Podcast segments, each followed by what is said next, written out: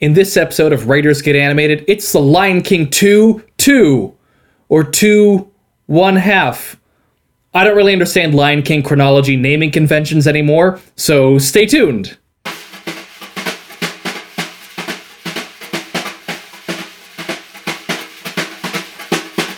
Good day and welcome to Writers Get Animated, a podcast about storytelling and animation and the chronology of lion movies made by Disney.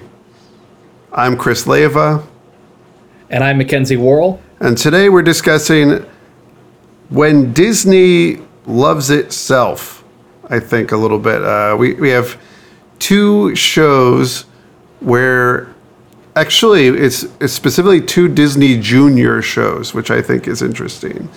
Right? I think that's part of the ploy, though. So Not ploy. Ploy's a bad word. Yeah, I th- ploy, ploy makes it sound negative. I think it's part of the strategy. I would say magic. Magic, yes. There we go. Yes, it, it's widened the magic a little bit wider. Exactly.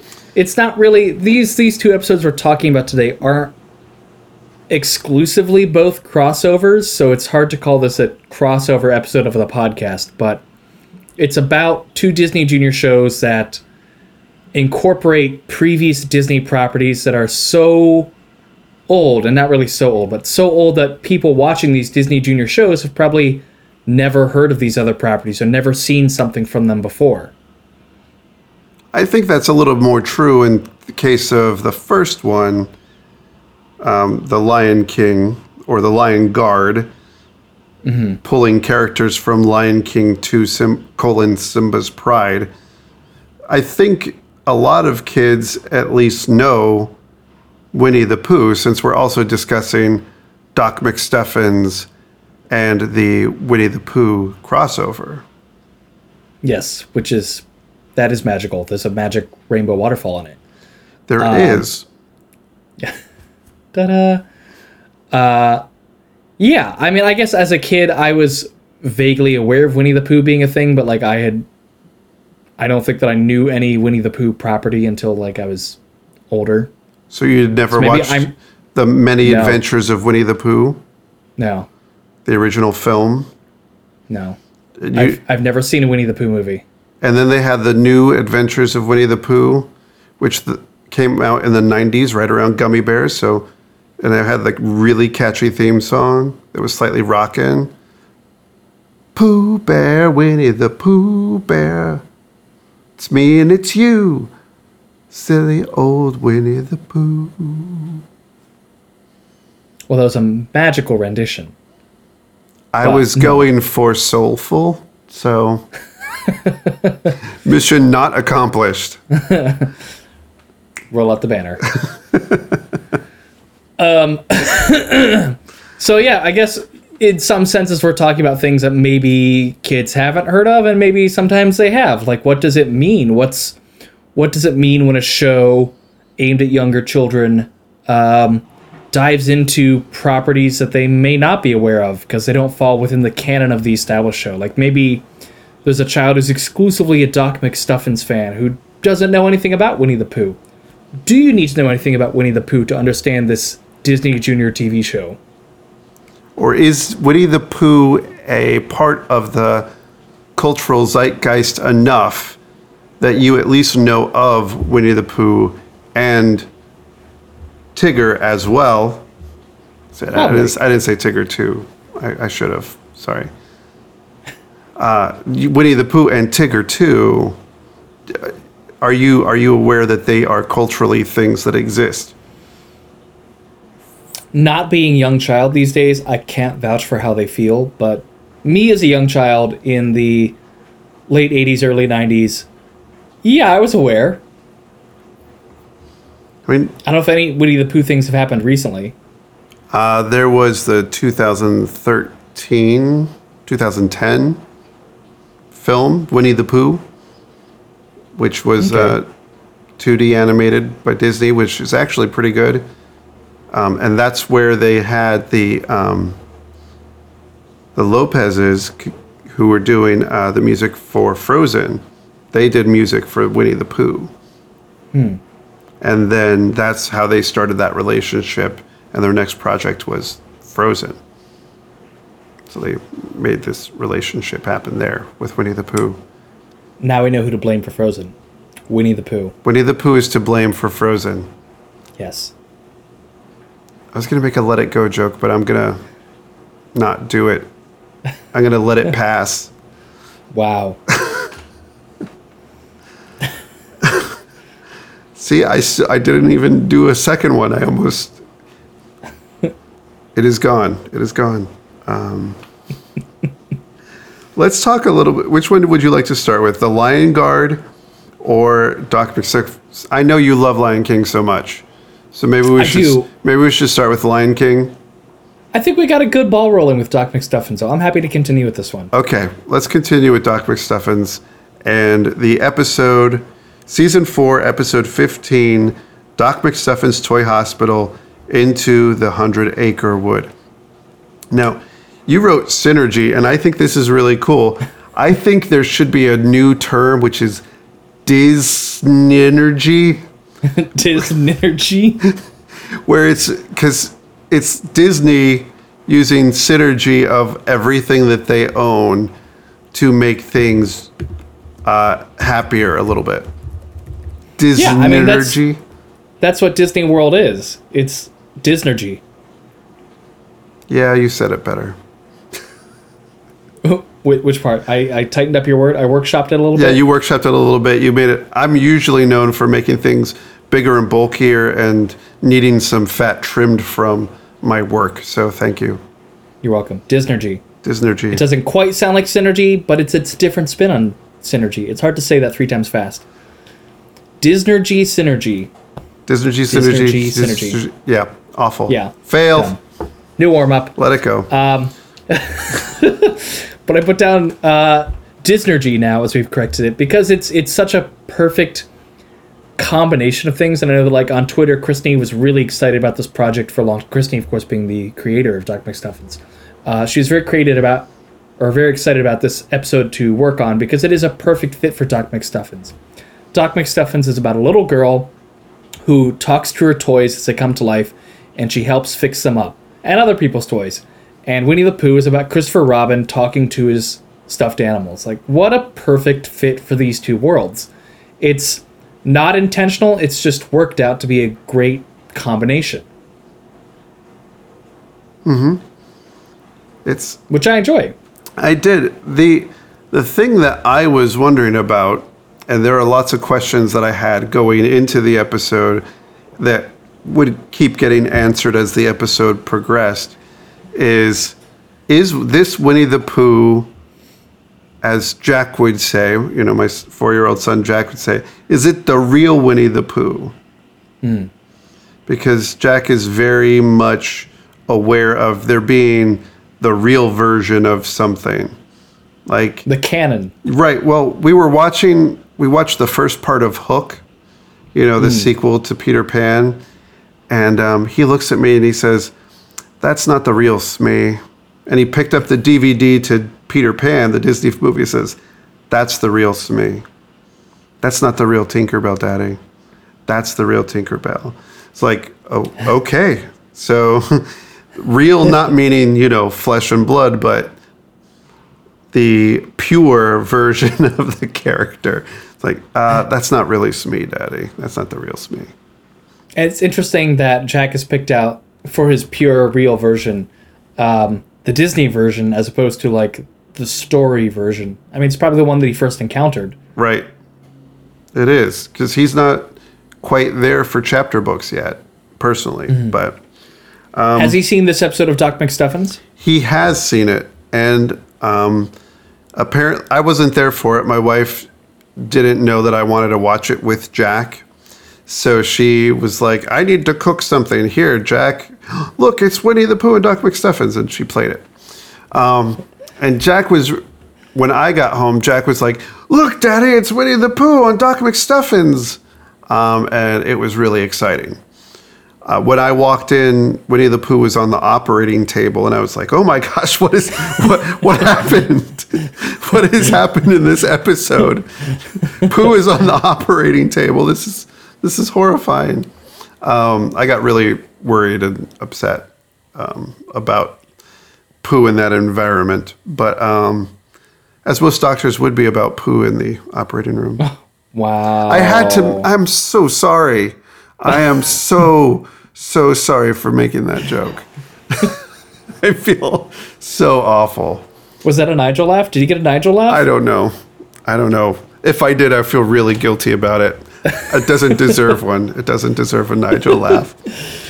Um, it's not as traumatic in the episode as it sounds when Chris walked in. It's, right. Um, it's it's yeah. what it what it was for me is it was striking to see Pooh in an unnatural environment from him be, or a sterilized environment because Pooh is in the hundred acre wood. That's where you find Woody the Pooh. That's where you find all his friends. They're walking around and there are trees and there's nature. And to see him in a modern world is a little striking. Especially when you see Christopher Robin at the toy hospital.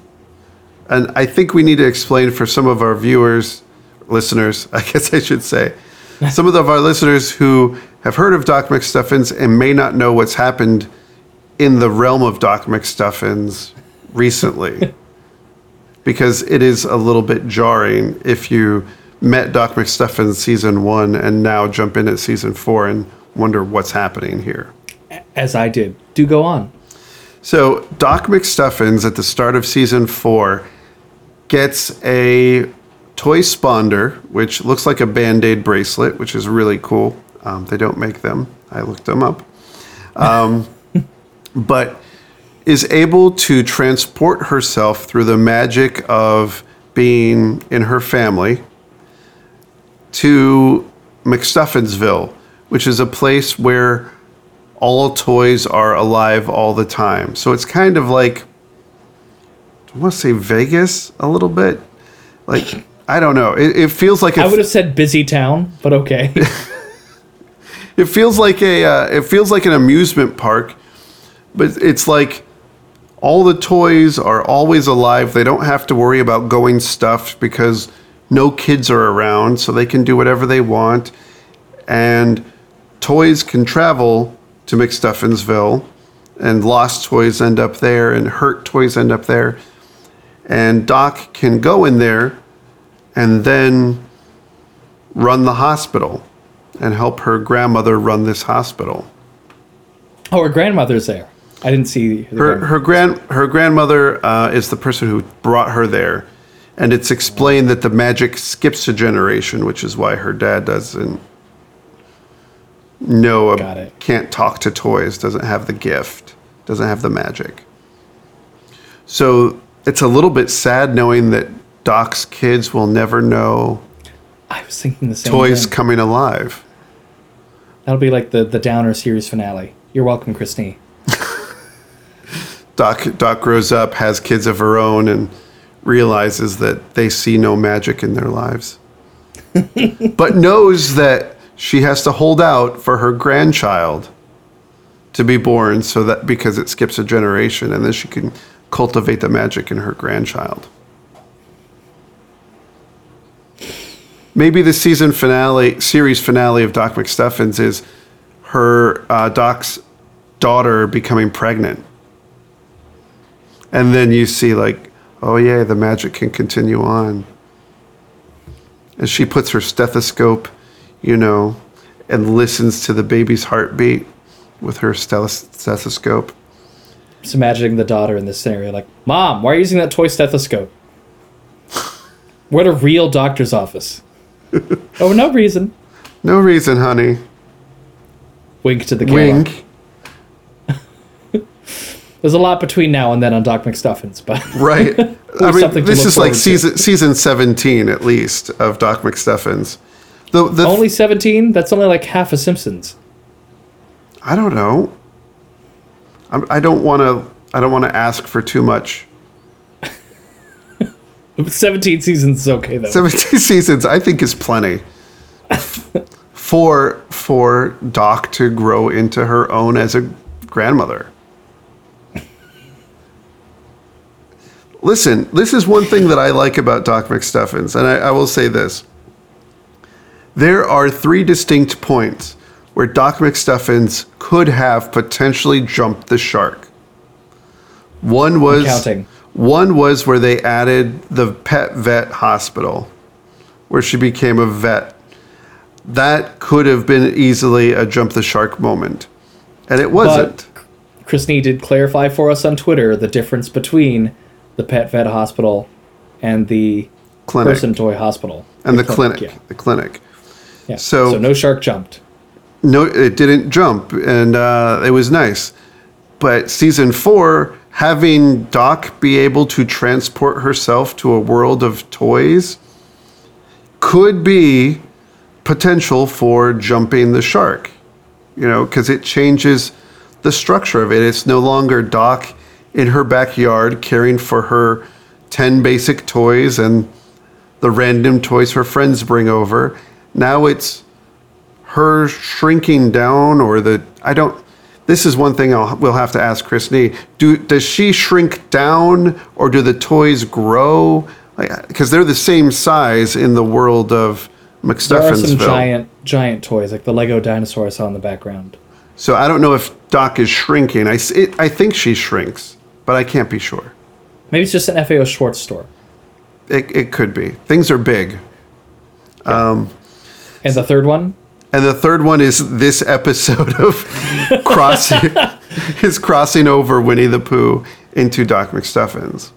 I think what really solidified it as not a shark jump for me is um, when they introduced Christopher Robin. It's like, oh, I wasn't expecting to see Christopher Robin's episode because it's a show about fixing toys, and Christopher Robin shows up. Like, of course he does.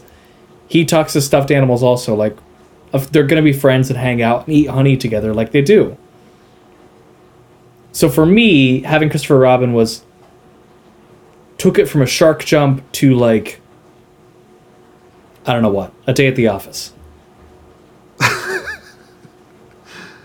I don't know how that's the opposite of a shark jump. What is the opposite of a shark jump? I, I, I'm not certain. Uh, a dolphin dive? A dolphin, yes. You you think you're not jumping the shark, you're diving with the dolphins. I I think that's the opposite of a shark. You, heard it here first Get oh, I was, you you beat me to the sentence. Oh, good. Share a brain. Um, moving on, but I think since the, the one of the questions that I did have was if this is the real that's how we got off track. Okay, there it is. It's like if this is the real Winnie the Pooh, that means that there is Christopher Robin there. And I think this answers tries to answer is Christopher Robin delusional or is Christopher Robin magic? I Or think he's magic. well, in, in in this realm, it says Christopher Robin is magic. Because there are three choices: Christopher Robin is magic, Christopher Robin is delusional, uh, Christopher Robin is a whimsical child filled with imagination and loving play.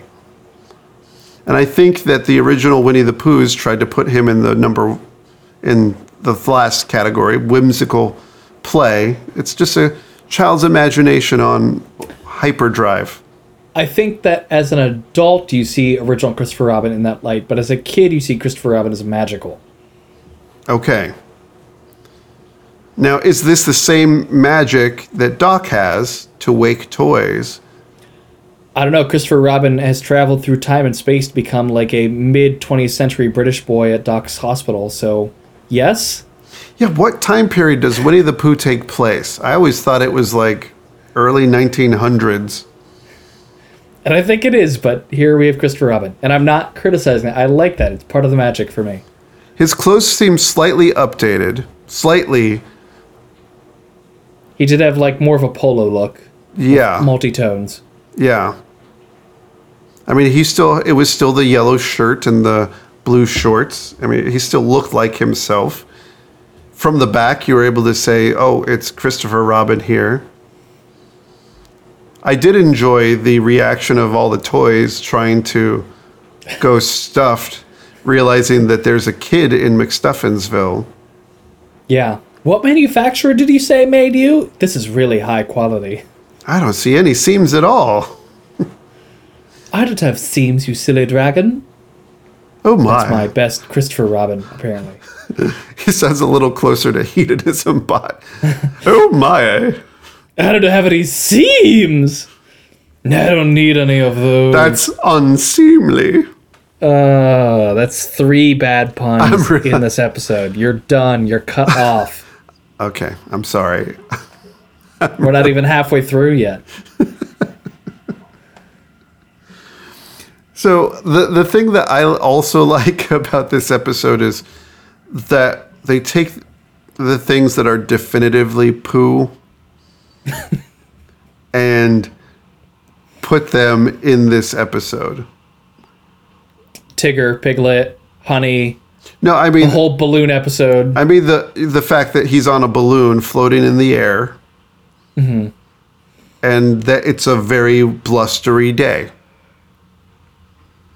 Like It is those things, yeah.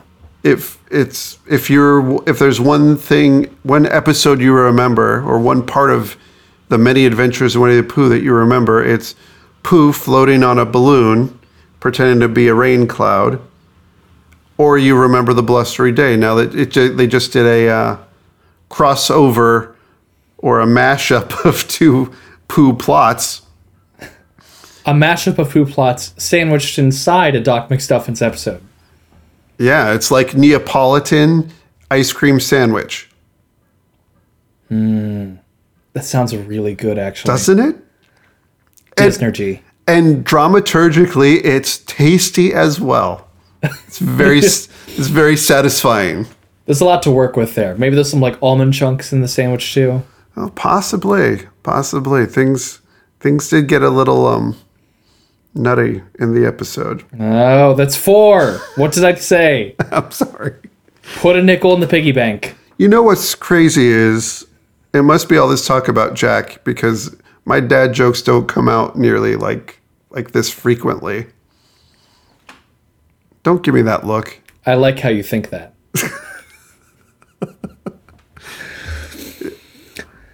Ah. Anyway, we Do- the the thing that I also have questions on is so we we get the idea that this is the real Winnie the Pooh that we, it's the mashup of the two plots of Winnie the Pooh. So it takes those images of Pooh in a windy, blustery day and floating on a balloon. But Doc knows exactly who Pooh is. She, Well, yeah. I mean, she. It's it's like having also just seen Logan, which is not kids appropriate, and I'm not comparing Doc McStuffins and Logan. Wait a minute. Wait a minute. I'm not comparing that. I, I'm seeing where you're going with this. I'm really intrigued, all of us. Are we, do you know we're good? Because in Logan, they of course have uh, a key plot point or background prop that they have is like the the comic books that are sitting around. They're X Men comic books that they reference, like done in the original X Men style. I'm not sure if they're real X Men comics or if they made them specifically for the movie, but the X Men comics are a key prop in the X Men movie, which is interesting. And here, Doc McStuffin, she knows who Winnie the Pooh is because she's probably also like many kids that aren't me grew up with Winnie the Pooh as being around and knowing of him or reading the book or something like that. So, what did you think about Winnie the Pooh existing in the real world, or there being a real Winnie the Pooh through a magical rainbow waterfall to get to the Hundred Acre Wood? I mean, I think it established that they're still they're different worlds, but they're connected. I don't know. I mean, I thought that it was fine. Like Christopher Robin was a real. I mean, not like that exact name, I don't think, but that was a real person. Mm-hmm. And when you're a kid, if you're reading the Winnie the Pooh book, you don't think like this was a different person at a different time. That person's now dead or an adult. you think, oh, there's this other little boy named Christopher Robin. He has these great adventures. I wish that I could be friends with Christopher Robin. Like, you don't have this sense of time with kids' stories and when they were made. Like, it's just a thing that you have. Right, that Christopher Robin's probably friends with Fern from Charlotte's Web, and you know, hanging out with all those other kids. Exactly. All the that'd be like a, a fun story, like Avengers style of all these kids from old novels, and like Public domain Avengers. that would be a fun show. Anyway, I think that's the League of Extraordinary Gentlemen. probably I was like, yes, but on like you know Disney Junior or PBS Kids, you know, it's it would be slightly different if it was on one of those two networks. And I think the fact that they're able that, that it was on Disney Junior, they didn't have to go into the rules of the world or the laws of it. They could let it sit, but let it be, let people react realistically. That Doc mm-hmm. was both shocked and excited that it's Winnie the Pooh. So no matter how he ended up there, it, you know, the magical rainbow portal or how he ended up in McStuffinsville, her reactions sold it. Mm-hmm. And I think her reactions are probably the reactions of every kid who was watching it. I know Yeah. that when Jack saw it, my wife said that he lit up really big, like, oh my gosh, Winnie the Pooh is there. She has a celebrity patient. She says that in the episode. It's probably the first celebrity patient that you can identify as a viewer like that's a celebrity patient on Doc McStuffins. It's not like they have Woody and Buzz on there or anything. Although that's another good crossover. You're welcome, Disney. I'm sure that they have uh, Toy Doctor, Toy Story. Hmm. Toy Story Doctor. Hmm. Toy Doctor Story? That's a different movie. Yeah. Then season seven is uh, where they change it to Doc Hollywood, and she just takes care of all the Hollywood toys from all the movies. And then season 11 is when they turn it into MASH Yeah. And with cr- like sippy cups of milk instead of martinis. this isn't a war, it's a murder.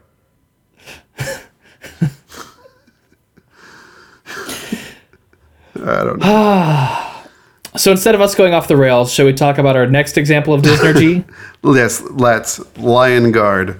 the Lion Guard, season 1, episode 20, Lions of the Outlands, which is what I referred to in our opening of the episode as is this Lion King 2 2? Is it Lion King 2 1 half? Not Lion King 2 and a half. Lion King 2 1 half. I had a couple of friends visiting, and I was trying to explain the concept of a midquel versus. So there's prequels, sequels that we get, midquels that happen simultaneously, and Which then Disney loves. And there are spin-offs which are not directly connected to the plot inside of they're not in the Neapolitan ice cream sandwich. They happen and you scoop the Neapolitan somewhere else. And oddly enough, we can define all these in the Lion King universe. Yes. So give us a little bit of a rundown of what has gone on in the Lion King universe on our screens of So let's start with the levels that you might be familiar with them. If you're a human being, you may be aware of this thing called The Lion King, which is a 90s Disney movie that is one of the greatest stories ever told because it's Hamlet with lions. Um, we should do an episode about that. Uh, and so then we have, if you're maybe a little more than a human being, you're a human being who likes Disney you're also aware of Lion King one and a half. And you probably wonder to yourself, why is that called Lion King one and a half? It's because if you're really into Disney, you would know that before that there was a Lion King 2. So we have Lion King, Lion King 2, and Lion King one and a half. Lion King 2 is, of course, a sequel, as you can guess by the number being one higher than the movie before it. which makes sense. So if you take Lion King and Lion King 2, so far it makes sense. So far, it makes sense. And then Lion King one and a half is a midquel, in that it happens both before and in the middle of Lion King one. And the reason I said that Disney loves these is because often in like a lot of recent modern, like the last 30 years Disney movies, you have somebody's a kid and there's some kind of like time jump or time lapse. For example, Simba becoming an adult was hanging out with Timon and Pumbaa. You're like, oh, what happened in those 10 years? And so Disney will do a movie about that, like Lion King one and a half with Timon and Pumbaa during the events of Lion King one and Or Timon's- Tarzan 2, where Tarzan is young, See that that's just bad numbering. That doesn't make sense. Which is different from Tarzan and Jane, which is the actual sequel, which happens after the plot of Tarzan. See, this is why you need dramaturgs. um, Lion King one and a half could also have just dropped the naming convention entirely, um, but it wasn't really in their brand. Lion King one and a half is a good fit, but like Beauty and the Beast, the uh, the Christmas one, that's a midquel. The Enchanted Winter Christmas.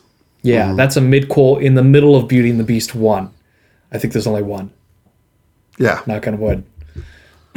um, and then if you are really, really, really into Disney and you were alive in the 90s, you also know that there's a Lion King spin off, Timon and Pumbaa, as a TV show, which has almost nothing to do with the Lion King except it stars Timon and Pumbaa and occasionally maybe one of the other characters Right. and doesn't really exist in the same universe at all. Like it's a lot more genie of the lamp in style. Like, oh, look at all these modern human things and other animals from other continents. And who knows what trouble they're going to get into. And now the Lion Guard is a prequel to Lion King 2, but not Lion King 1 or 1.5. It's a prequel to Lion King 2. But also mid-quel because it's in the middle question mark of this movie. But this It's- episode, It's yeah. in the first third of Lion King 2 is where it sets itself up firmly, especially after this episode, episode 20 of season 1, Lions of the Outlands. Yes, and I really wish that we were a video podcast right now so we could like show you this complicated lionology, which is lion chronology. We're, we're just going to have to draw a diagram and post it Yeah, on our show notes. spreadsheets. So yes, it the the Lion Guard has a heretofore unseen on screen son of I almost said Simone, but it's Simba. Simone, I have, I Raven have, Simone. I have I have Timon on the brain. So it's like Who doesn't? so uh, Simba and Nala and their son. And uh, we only had known about their daughter Yeah. from Lion King 2. But she's not prominent in the Lion Guard. And the background of the Lion Guard, so you understand, um, the first episode does begin like right where Lion King 2 begins, with Simba like showing Kiara, like, here are the Pride Lands, and then, um, ooh, I'm blanking. Kion? Kion. Yes, Kion. Kion, Simba's son, kind of bounces around playing with one of his other friends, Bunga. And you're like, oh, okay, so there's a scene from the sequel that nobody's seen except for Ken because Ken loves it. I'm sorry, Mackenzie, that's who I am. I am Mackenzie. Um, forgot which podcast I was on for a second here. Uh, and so we have that that kind of establishes like it's in the sequel world. Wait a second, Um, wait a second. Have you been moonlighting on other podcasts? I mean, not yet. I've been thinking. Are about we not ex- are we not exclusive? No, we are exclusive. Another podcast might be like just me doing non-animation things, like a just me podcast, because no one wants to listen to that. I'm not promoting it yet on this podcast because I don't know what it is, but I was thinking about it. Don't hold me to that. I'm feeling uh, many complicated things at the moment. I'm podcasting around. I like to podcast around. I'm seeing several microphones right now. No, just one. It's the same microphone for every podcast. Uh, anyway, Really um, unsanitary. Move on. back on track. So we meet Kion, um, who's Simba's younger child, which is why he's not going to be the royalty. And then he discovers that he is the roar of the Lion Guard, which they thought was lost because the previous um, owner of this magic roar that like blows people away was Scar, Simba's brother or Mufasa's brother. But Scar lost it because he used the roar on other lions. It's what they Dun, dun, thought. dun. They thought it was because he used it for other lions. Right. Of course, Rafiki has detailed this on Cave Walls. Um, so that's the background of this show. And this episode begins with their hyena friend, who's from previous episode, coming up and saying, like, there are people messing with our watering hole. So it already begins with a hyena who, if you've only seen the movie, you know hyenas are bad, but this episode already begins like, look at this thing that's not bad, that you expect it to be bad. So it's in the same theme of Lion King 2. Mm-hmm. Scene. Yes. Disnergy. Yes. Have you? Did you watch this episode? Of course, I watched this episode. This Okay, was on, wow. this, this was on homework. I know. I mean, I'm mostly I good at do my homework. homework. Um, What did you think? Well, it was. Uh, I was trying to remember what happened in Lion King two, and I got. I kept getting caught up as the plot of this episode happened, where um, Kion gets talked into going and having conversations with Zira, the evil manipulating lion, and tr- trying to figure out. It's like, no, why are there lions in the Outlands? Where did they come from? Why can't they? I'm sure you can be invited back to the Pride Lands. Which makes me think that Simba is just really bad about letting people know what's actually happening in the, the real world. Well, as kids are young. Like, I think this is a good story that kind of mirrors, like, if you have a real family and, like, maybe the kid doesn't understand, like, why parts of the family don't talk or, like, why such and such is in the world. The kid's like, well, obviously, there's nothing stopping this. We should just make it happen, right? And the kid doesn't understand the, the politics of the thing. Yeah, but he's the head of the security. Shouldn't he know that, hey, I know you're the main defender of our land. You should probably look out for these other lions who banded together with Scar and tried to overthrow us. And I banished them. So if they come back, you might want to, like, keep them out. I know they're lions, but they kind of look like Scar, so you can get an idea that they are the bad ones.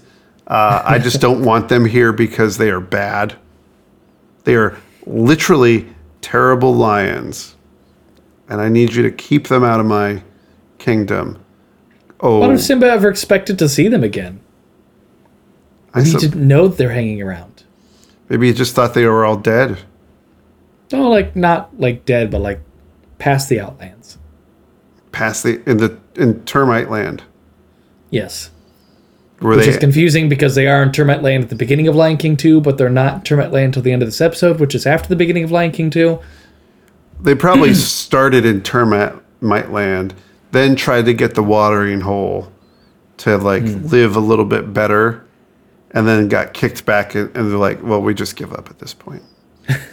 this is where we're gonna live because we got roared at really big, like magic, and not just not just talking Cloud James Earl Jones kind of magic, but like actual mag- physical magic in the world. Of, Yeah, Lion Guard gets a little more uh, loose with reality than the rest of the Lionology. yeah, just a little bit, Yeah. just a That's little fine. bit. The moral of the story is Kion doesn't lose the roar by using it on other lions. He loses it by using it on other good people. I mean, he doesn't lose it, but like he would only lose it if he used it on good people. Or these are bad use it for the wrong. Yeah, use it for the wrong reasons. Use it for evil. Mm-hmm. So Scar was essentially the hand to the king. Yeah. Is that he's the king's hand? Yeah, he was his bro. Like literal bro. Yeah. If Scar was head of the Lion Guard, though, that we need that movie. I think. The prequel. Yeah, the prequel where we have Scar and Mufasa growing up. But we still have James Earl Jones as a national treasure. We need to make this movie. Yeah, Like all the Star Wars prequels with Darth Vader. Yeah, I mean, we, we essentially need to see Scar's downfall. So, you know, we have Hamlet, we have Romeo and Juliet, which is, you know, Lion King 2. We have Rosencrantz and Guildenstern are dead, which is Lion King one and a half. We can have Othello, which Oh, I was is. going to go with Richard III, but okay. Ri- oh, I was. I was I guess not Richard III. Henry VI, Part 3, when Richard III is really Richard III Zero. and, and have that be Lion King. Zero. Yeah, what, Lion King, colon, fall of Scar, rise of Scar, creation of, scarring of Scar. Hmm. Or Broken Pride or something like that. Pride, something with to do with pride. A new rock opera, Pride Rock. I don't know. I think uh, there's something about that. Maybe I don't know. We If are you're gonna t- heavy in like sequel area. Yeah. I'm, I mean, I understand that they want young kids to get involved with these properties now, and that's why we're getting Lion Guard. And it's not just lions anymore. Now the Lion Guard has lots of has a honey badger, you know, and some other fun animals, cheetah, jaguar. Yeah. Yeah, I think that the the pitch for the show was like this is the Avengers of Lion King, and that's what you get mm-hmm. for Disney Junior. It's has its moments, just some fairly good parts. Each episode has his song usually, and this episode had a pretty good song too. What was it? The villain song. Yeah, It's too bad that about Suzanne. Yes. Um, all the original voice actors from Lion King two came back, except the late Suzanne Pleshette, the voice of Zira. So we have um, someone else voicing Zira, um, who does a pretty, pretty good, good job. job. as well. Yeah. I mean, but Zira is, of course, from our Lion King 2 podcast. You will remember that we both love the voice of Zira, Suzanne Pleshette, as being like this exceptional, exceptional voice actress for that role. Sadly, not as iconic as it should be. I said it. Yeah, I I heard you say it. she, she was great in the role. It was a wonderful role. It just it's a lot of questions. there are a lot of questions in that film, which you can go back and listen to us ask those questions in the other podcast. We'll have a link to it in our show notes. Later You can listen to. Chris ask those questions and Mackenzie defend this movie, this masterpiece of Disney animation. As one of two good Disney direct to video sequels ever made two. Aladdin 3. Oh, okay. Yes, Aladdin 3. I always forget about Aladdin 3 because I always forget about Aladdin 2. Well, everyone represses Aladdin 2. So That's a different episode, though. so if Aladdin 2 got repressed, then Aladdin 3 obviously didn't happen because there's no Aladdin 2. No, no, just Iago's a good guy now. That's all you have to know about Aladdin 2. Iago is now a good guy. End. Anyway, sticking with other Disney properties, Lion Guard. Um, do we have anything else Disney wise to say about this episode? I think um, it does, for the Lion Guard, connect, add some connective tissue and show that the world is a little bit still dangerous in other ways. And it mm-hmm. does acknowledge that, yes, this other stuff has actually happened and will eventually happen. So maybe season 17 of The Lion Guard is the fall of the Lion Guard as you know as it stands and everybody gets disbanded um, because they weren't there to help out in Lion King 2 and we see why they weren't. Because it's kind of like civil war or something. Lion Guard civil war. And then they come back together for Lion King 3 Do you think that's what this is ramping up to, a Lion King 3? Well, they're you know they're doing the live action Lion King. Mm-hmm. So I I don't think they will do an animated direct to movie, you know, direct to video sequel. They don't do those as often anymore. Well, I think they disbanded that department, right? Yes, yes, they did. There's no more direct to video sequel people. Right. Yeah, that's it's pretty much done. They pretty much stop that, which I think is a good machine to stop. I don't I don't mind the um, the TV shows. I don't mind the that going on. I mean, they have Yeah. Tangled before ever after coming out, which is Another mid qualish. Well, it's a sequel to Tangled, but it's a prequel to the animated short Tangled Ever After, Oh. Okay. which was a sequel to Tangled, which showed them getting married. And they thought, oh, that's it. Nope, let's do something in the middle of that. We'll do a movie in the middle of that. And then after that, we'll have a TV series too. It's like Star Wars Clone Wars. A little bit. Tangled bit. Clone Wars. So we'll have to see how that Disnergy works out in Tangled later this month. And we will soon. Yeah. Yes, very soon we'll find out. So, do you have um, a favorite thing from these episodes that we watched? I do. I mean, there's a lot of things to like in both these episodes. So my favorite thing is not even a particular like writing insight or Disney insight. It's just when Doc McStuffins and her med students are in Rhonda the rescue copter about to go into the magic rainbow waterfall.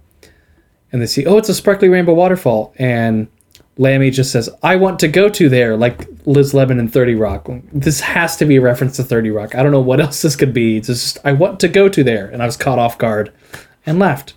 I didn't expect a 30 Rock reference in Doc McStuffins. Uh, I it's always interesting when our favorite things line up. Same thing. Same thing. I want to go to there. I, mean- also want to go to the sparkly rainbow waterfall.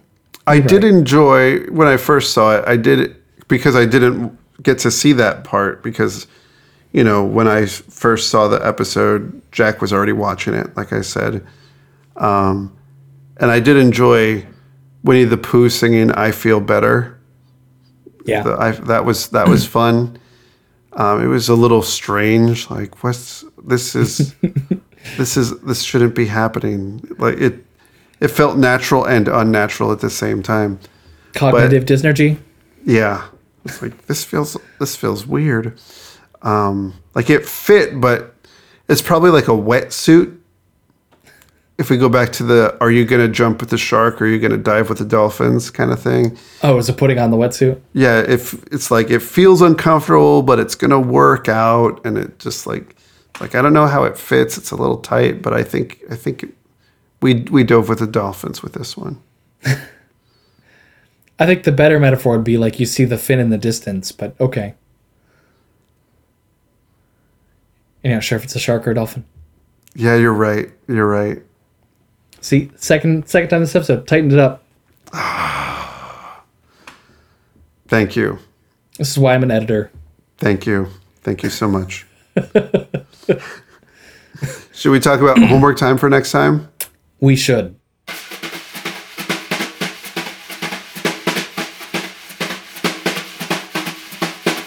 For next time, we are going to be discussing the mouse himself, um, Mouse, comma Mickey, Mickey Mouse, Not Danger Mouse. Okay. not Danger Mouse, not Mighty Mouse, not Jerry Mouse. That's a stretch. not Speedy Gonzalez. Although I feel like we should do a show on Speedy Gonzalez. I think Um, we have. Anyway, uh, we were we were going to look at Mickey Mouse and the evolution of him as a character. So you can watch things like Steamboat Willie, check out Get a Horse, the animated short that was released with Frozen.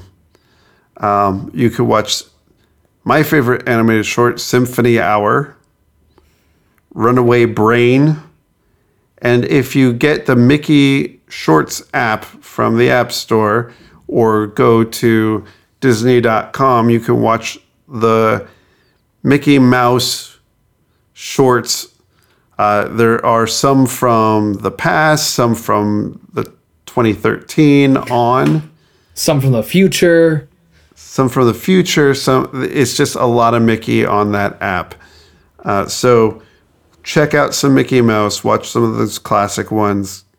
But we're going to be looking at we'll do a in-depth character study of the personality and a little bit of the design of how Mickey Mouse has changed throughout the years and how his personality has changed as well. Great. Well, as always, thank you to our engineer, Nigel Catino and to Jacob Reed for our theme music. You can find us on the web on Twitter, WG Animated, on Facebook.com slash WG Animated, and check us out on our Tumblr where you can find all the links to things that we talked about, including our diagram, however we choose to do it, of the Lion Uh-oh. King Lionology at committed me to writersgetanimated.tumblr.com. Okay, I have to come up with this now. Didn't mean to put you on the spot, Mackenzie. All right, well, I'm going to work on this instead of having a sassy comeback for our going away thing, so I'm just going to get started while you do your good night, everybody. All right. Start and diagram beginning. Good night, everybody.